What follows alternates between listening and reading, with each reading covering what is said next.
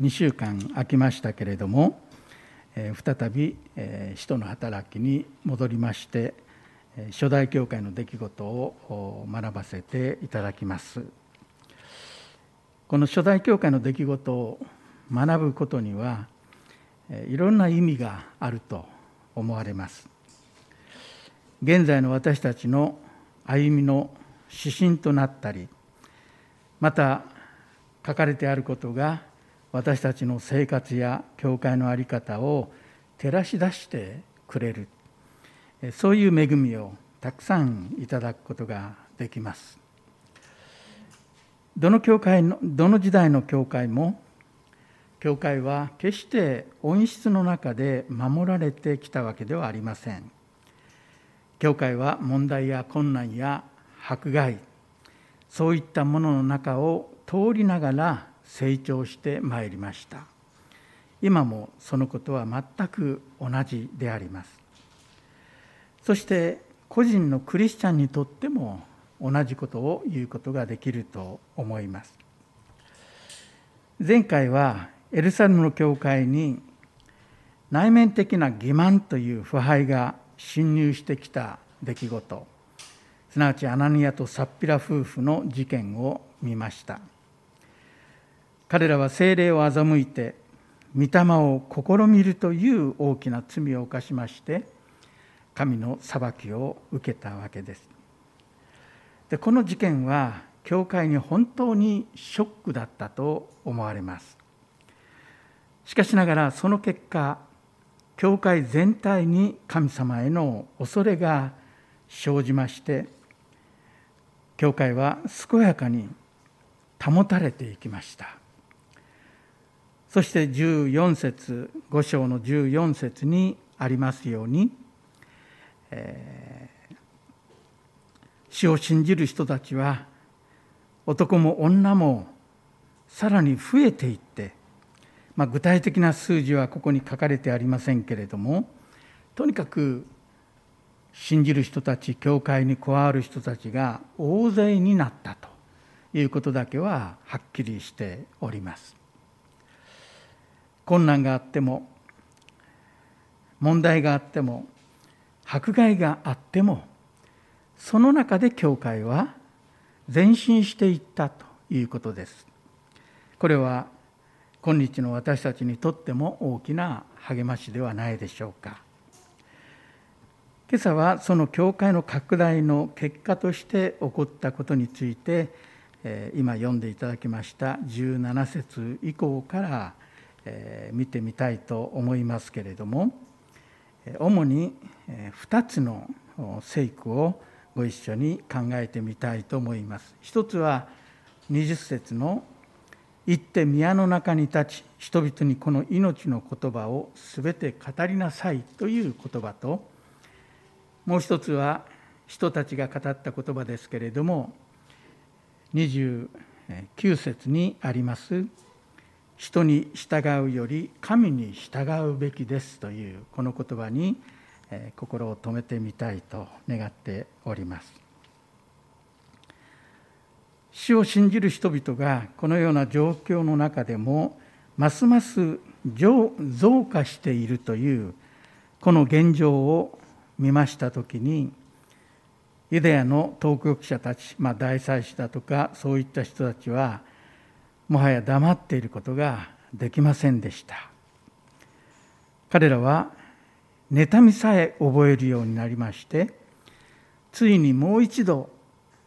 人たちに手をかけて捕らえたのです。そして公の留置場に入れられたとこう書いてあります。迫害が再発したわけです。すでに4章の初めのところで、使徒ペテロとヨハネが拘束されまして、尋問され、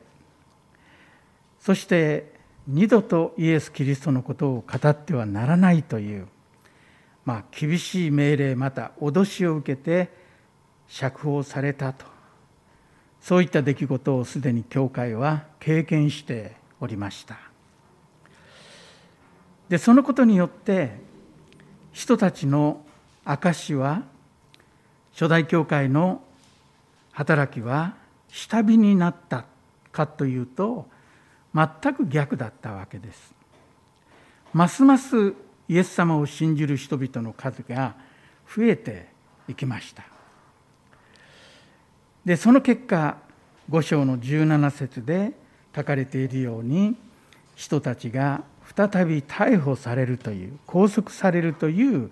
出来事に至ったわけです。で、4章の初めでは、使徒ペテロと使徒ヨハネ、この2人が拘束されたと書いてありますけれども、5章の17節を見ますと、使徒たちに手をかけて捕らえとだけ書いてあります。つまり、何人の人たちが捕らえられたかはわからないのです。少なくとも分かっていることは、一人ではなかったということです。何人の人たちが捕らえられたか、この流れから見ると、大多数の人たちだった可能性が高いのではないかと私は想像しております。としますと、これは教会にとって大変な痛手ということになります。教会の人たちは心配して、本当に不安になったのではないでしょうか。もし17節で捉えられたのが12使徒全員であったとすれば、ますます彼らは教会は不安になり、あるいは教会の危機であるという、そういうことになったのではないかと思うのですね。で、このような教会の危機的な状況の中で、神様がこの出来事に直接介入してくださった、介入されたというのが19節であります。人たちに手をかけて捕らえ、彼らを公の留置場に入れた。19節、ところが夜主の使いが牢の戸を開け、彼らを連れ出しとこう書いてあります。主の使いが突然ここに登場してまいります。新約聖書にも主の使いのことはいろいろと何回も教えられています。ある箇所では主の使いと言わないで御使いとだけなっていますけれども、何回も出てまいります。で、特に特徴的なのは、例えばマタイの福音書を見ますと、マリアと結婚したヨセフが結婚の前にマリアとの結婚をどうしたものかと、結婚前にマリアが妊娠してしまったという、その出来事の中で思い悩むヨセフに夢に主の使いが現れて、安心してマリアを妻に迎えなさいと言ったと、そこに主の使いが出てきますね。また、主の復活の時、天から下ってきて、あのイエス様の遺体が納められていた墓の重たい石を脇に転がしてくれたのも、これは主の使いであったとマタイに書いてあります。ルカの福音書を見ましても、イエス様が生まれる前に、祭司ザカリアが神殿の奉仕をしているときに、ザカリアに主の使いが現れたということが書いてありますし、またイエス様が誕生なさったときに、野原で野宿しながら羊の群れの番をしていた羊飼いたちに、主の使いが現れて救い主が誕生したということを告げたということが書いてあります。その他にも現れるわけですけれども、御使いは御子の救い主の誕生と復活というこの重要な出来事の節目に現れて、神のメッセージを伝え、また必要な助けを与えるという、そういう働きをしました。その主の使いが使徒の働きでは5章19節で初めて出てくるのであります。御使い、主の使いが1章には出てきません。2章にも3章にも4章にも出てきませんけれども、この教会の危機的な状況の中で、主の使いが登場してきた。神様が主の使いを使わして教会の危機的な状況に神ご自身が直接介入してこられたということが書いてあります。御使いがやってきたらどういうことが起こったでしょうか。実に不思議な、私たちには説明がつかない、そういう出来事が起こりました。留置場は万兵がおり、そしてしっかり鍵がかけられていたんですけれども、その戸が開き、人たちは万兵に気づかれることもなく、牢から外に出ることができ、彼らは解放されていったというんです。同じような出来事は使徒の働きの12章にペテロが投獄されている時にも起こりました。そこでもしっかりと鍵がかけられ、万兵が鎖につながれたペテロを監視していて牢に入れていたわけですが、御使いがペテロをその牢から解放します。でも万兵たちもそこにいた人たちも誰一人としてそのことに気づきませんでした。ここでも同じことが起こっているわけです。夜、主の使いが現れて、不思議に鍵がかかっている留置場の戸を開けて人たちを外に連れ出していきます。これは何回読んでもどう考えても説明がつかないことです。当の万兵たち、また留置場の関係者たちがこのあと留置場に行ってみると空っぽになっていて、まさにもう戸惑う以外なかったということが書いてあります。私たちは今も御使いの存在を信じております。昔だけでなく、今も神は御使いを使わして私たちの生活に、教会の営みに、世の出来事に介入することがおできになるお方であり、私たちの思いではなく神の御心に従って神はそうしていてくださると私たちは信じております。聖書はそう教えております。ただ、いたずらに御使いは介入することはありません。神様の深いご計画に従って、神の許しと導きの中でのみ、彼は働くことができるわけです。では、なぜ御使いは人たちをこの場面で解放したのかということを見ますと、そこにははっきりとした目的があったということがわかります。それが20節ですね。彼らを連れ出し、行って宮の中に立ち、人々にこの命の言葉をすべて語りなさいと言ったとこう書いてあります。人たちが解放された目的は、消極的に考えれば、彼らを守り、また教会を守ることだったでしょう。しかしもっと積極的な目的がありました。それは解放された人たちが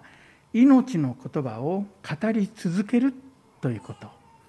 告げ知らせ続けるということであります。10節に、行って宮の中に立ち、人々にこの命の言葉をすべて語りなさいとこう御使いが告げましたけれども、この言葉を少しご一緒に考えてみましょう。まず御使いは、行って宮の中に立ちとこう言いました。宮が当時の人たちの証と弁明の主な場所であったということが分かります。通りの街頭に立って道行く人たちに今でいう路傍伝道のようなことをする、そういった場面はまだ使徒の働きの中には見られません。この時期は御言葉を人たちが教えたり語ったりする場所が主に2つあったようです。5章の42節にそのことが書いてあると思われます。そして毎日宮や家々でイエスがキリストであることを教えとこう書いてありますね。ここに2つの場所が言及されています。宮と家々であります。ですから人たちがイエス様のことを述べ伝える、また教える一つの主な場所は宮であったということができます。宮は人々が神様を求めて集まり、そして神様への礼拝をするところです。で、そこに行って正しい福音の御言葉を人たちは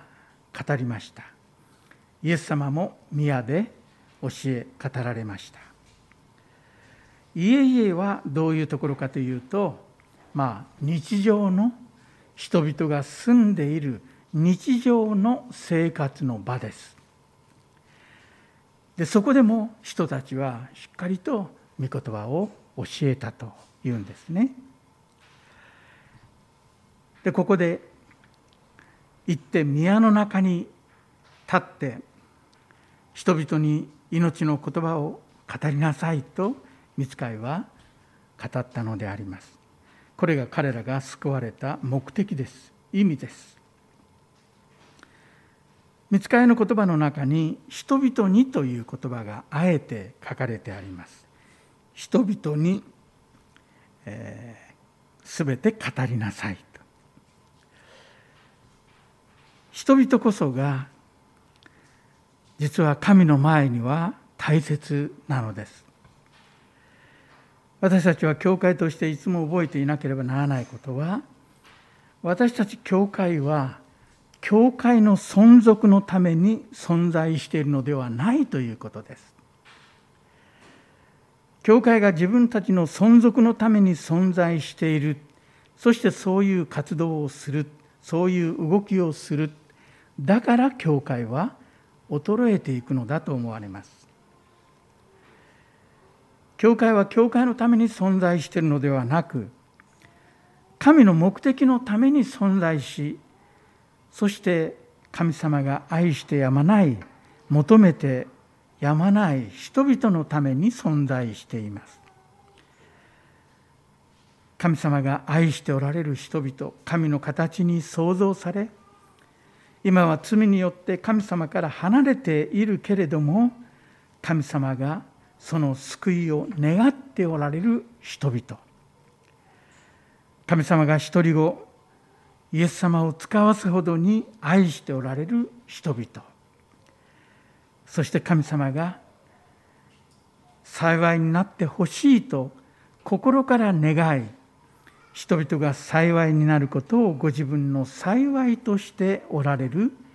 その人々のために教会は存在し、そして福音を委ねられているんです。伝道しないと教会が尻すぼみになっていくから伝道しようではありません。伝道しない教会は衰退するから、だから伝道しようではありません。逆ですね。私たち教会が教会の存続のために何かをし続ける限り、教会は衰退していくでしょう。時代の推移の中で。しかし教会が自分たちのことを忘れ、人々を愛し、神が求めておられる人々のことを祈り、そしてその幸いを願い、救いを願い、そのために教会は存在しているということを忘れない限り、そしてそのために教会が生きる限り、教会は神様の器として栄え続けるのだと思うのです。御使いはここで人々に語りなさいと告げました。私たちはどれほど隣人を愛し、そして隣人のために祈り続けているでしょうか。そして20節の言葉で、3つ目に心に留めたいことは命の言葉ということです。この命の言葉というのは新約聖書に訳としてはですね、4箇所だけ出てまいります。ヨハネの福音書の6章では、たくさんの弟子たちがイエス様につまずいて、イエス様を捨てて離れていく、そういう時期がありました。その時にイエス様がペトロに、あなた方はどうですかとこう尋ねられた時に、ペテロが、主よ、私たちは誰のところに行けるでしょうか。あなたは永遠の命の言葉を持っておられますとこう答えたところに出てまいります。イエス様のうちに命の言葉がある。命の言葉、逆の言葉は死の言葉です。死の言葉でなく命の言葉、人を生かす言葉、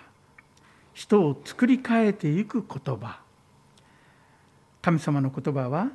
人々を生かす言葉です。2回目に命の言葉が出てくるのがこの使徒の働き5章20節です。そして3回目に出てくるのがピリピ人への手紙の2章の16節に出てまいります。クリスチャンたちが命の言葉をしっかりと握り、彼らの間で世の光として輝くためですとパウロは書いています。クリスチャンたちが世において世の光として輝くために命の言葉をしっかりと握っていなければなりません。すでに私たちは世の光です。イエス様はそうおっしゃいました。イエス様を信じている者は世の光です。けれども、もう風前の灯火のように消えかかるような、何か細い光なのか、それともさんさんと輝く光なのか、それはクリスチャンの神との関係の中で異なってきます。世の光なのに、世の光としての使命を、務めを果たすことができない、本当に乏しい、消えかかった光もあるでしょう。でもパウロは命の言葉をしっかりと握って、彼らの間で世の光としてあなた方が輝くためだとこう書いています。そして4つ目は、第一ヨハネの一章の一節ですね。初めからあったもの、私たちが聞いたもの、自分の目で見たもの、じっと見つめ自分の手で触ったもの、すなわち命の言葉についてとこう書いてあります。命の言葉というのは、使徒の働き5章20節では福音の言葉のことでしょう。イエス・キリストの受肉と人となられたことと、身代わりの死と、そして3日目の復活、そして昇天され、神の右の座につき、やがてこの世に再臨し、そして御国を完成なさる、この神のご計画全体のことが、この命の言葉という言葉の中に要約されていると思われます。この福音は確かに人々を救う言葉です。病んでいる人々の心が癒され、歪んだ人の心がまっすぐにされ、破綻寸前の人間関係や家庭が築き直されるのは、人間の学問や技術や、あるいはテクニックや、人間から出た思想や教えによるのではなく、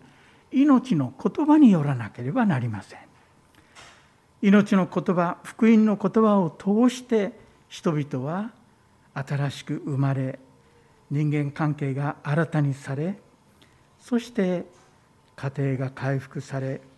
そして共同体が築き上げられていくのであります。人たちが牢から解放されたのは、彼らの身の安全のためではなかったということ。命の言葉を人々にすべて語るためであったということを覚えたいと思います。私たちにも今、命の言葉が委ねられております。そのために今、私たちは生かされているのではないでしょうか。もう一箇所目に留めたい言葉は29節の言葉であります。解放された人たちが、実際に彼らは人たちの御使いの言葉に従ったわけです。21節を見ますと、彼らはこれを聞くと夜明けごろ宮に入って教え始めたとこう書いてあります。早速次の日の明け方から彼らは宮に行って人々に福音を伝え始めたんですね。このことに困り果てた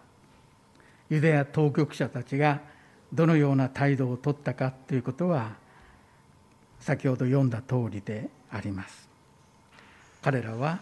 再び捕らえられます。手荒なことはしなかったようですね。とにかく宮の守衛長たち、下役たちと行って人たちをもう一度連れてきて最高法院に立たせます。そこで尋問がもう一度始まったわけです。そして再度彼らは警告と命令を受けます。28節、あの名によって教えてはならないと厳しく命じておいたではないか。それなのに何ということだ。お前たちはエルサレム中に自分たちの教えを広めてしまった。そしてあの人の地の責任を我々に負わせようとしている。これに対してペテロが答えたのが、またペテロだけでなく、ペテロと人たちはと書いてありますから、ペテロ以外の人たちも同じように答えたということです。それが人に従うより神に従うべきですというこの言葉です。神に従うというのは直接的にはどういうことでしょうか。20節の御使いが命じたことに従うこと、これが直接的な意味ではそうだと思います。でも広い意味で考えれば、私たちは神様に従っていきますということになります。とにかく私たちはイエス様のことを伝えるのを決してやめませんと言ったということです。で、そのことがはっきり書いてあるのが42節の言葉ですね。そして毎日宮や家々でイエスがキリストであると教え、述べ伝えることをやめなかったとこう書いてあります。あえて、やめよう、やめよう、やめなさいとこう言われ続ける圧力がかかる中で、彼らはイエス様のことを教えることをやめなかった。42節にあえてはっきりとそう書いてあります。最高法院で大祭司たちを前にして、そうそうたるメンバーを前にして、人に従うより神に従うべきですと、そう告白することは本当に勇気のいることだったと思います。しかし同時にここを読みながら、皆さんもそうかもしれませんが、ここを読みながら私たちはこの言葉の中に人たちの悲壮感というものを全く感じないのです。かえって大祭司たちを諭すかのような落ち着いた言葉の響きが感じられます。へつらいでもなく、ビクビクしながらかろうじて語る言葉でもなく、あるいはどうしてこういうことになったんだろうと怯えながら、後悔しながら仕方なく語る言葉でもありません。真理に固く立つ人の恐れのない、確信に満ちた威厳のある言葉、告白です。ヒステリックな大声でもなく、静かでしかし力強い言葉として、私たちは神様に従うべきです。そうさせていただきますと、そう告白しているのです。そして彼らのこの告白は32節まで続きます。神に従うべきですという言葉に続けて、彼らは30節から32節にかけて、イエス様の死と復活、そして昇天と、神の右の座に就かれたイエス様のこと、このことをまとめて告白しています。これが初代教会の人たちのメッセージであります。人の指針です。そして32節のところで、私たちはこれらのことの証人ですと言っています。イエス様の目撃者です。特にイエス様の復活の目撃者であり、イエスがこういうお方であるということの証人だというのです。今、御子は天に昇られ、神の右の座に着座され、そこから聖霊を使わされたということも、2章のところで彼らは経験しているわけです。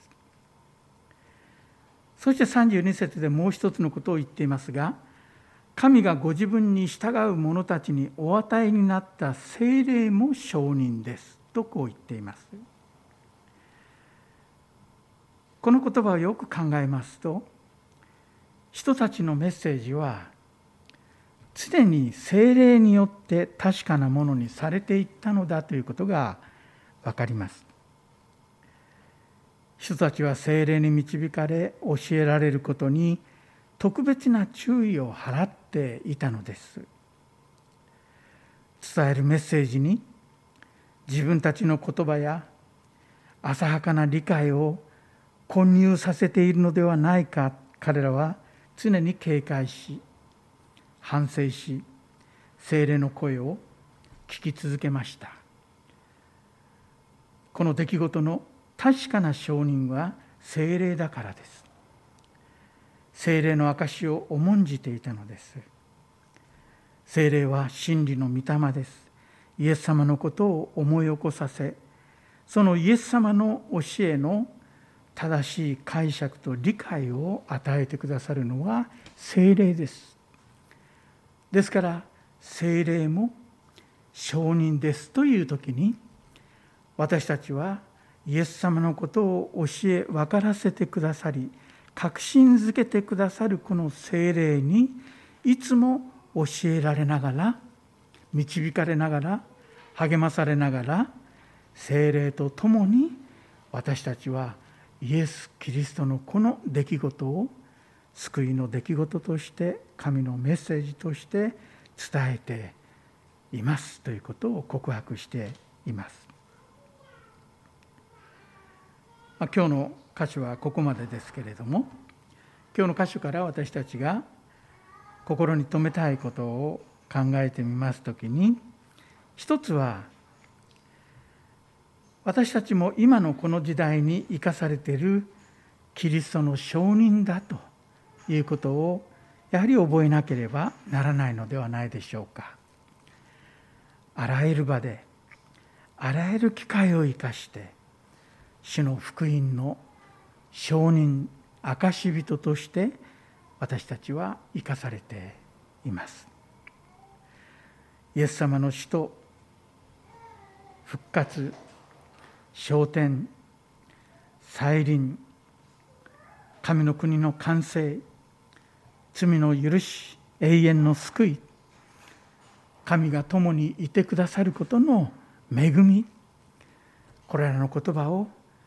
私たちは言葉を通し、行いを通し、生き方を通して世に告げ知らせるために私たちは今生かされているということができます。もう一つここで覚えさせられることはやはり教会の在り方です。教会は聖霊による共同体であるということを私たちは繰り返しこの人の働きから教えられます。2章からここまで教会が聖霊によって生み出された新しい共同体であるということが何回も言及されてきているのではないでしょうか。聖霊が生み出された聖なる教会、そこに私たちは今加えられ、私たちがそうなのだというのです。恐れ多いことですけれども、私たちは聖徒であり、神の選びに預かったものであり、そして永遠の相続者とされている者たちであります。だから教会が存在し続けるために聖霊によって生み出された教会の営みは、御言葉の朗読と祈りの生活、そして互いに新しい共同体として愛し合うということを何よりも大切にしていかなければなりません。そういう出来事の中で私たちは教会としてその務めを果たすことができていくのだということになるのではないでしょうか。当時とは状況が異なりますけれども、当時の教会に与えられた同じ原則を私たちも今日教会に自分に当てはめながら神様に従ってまいりたいと願います。お祈りします。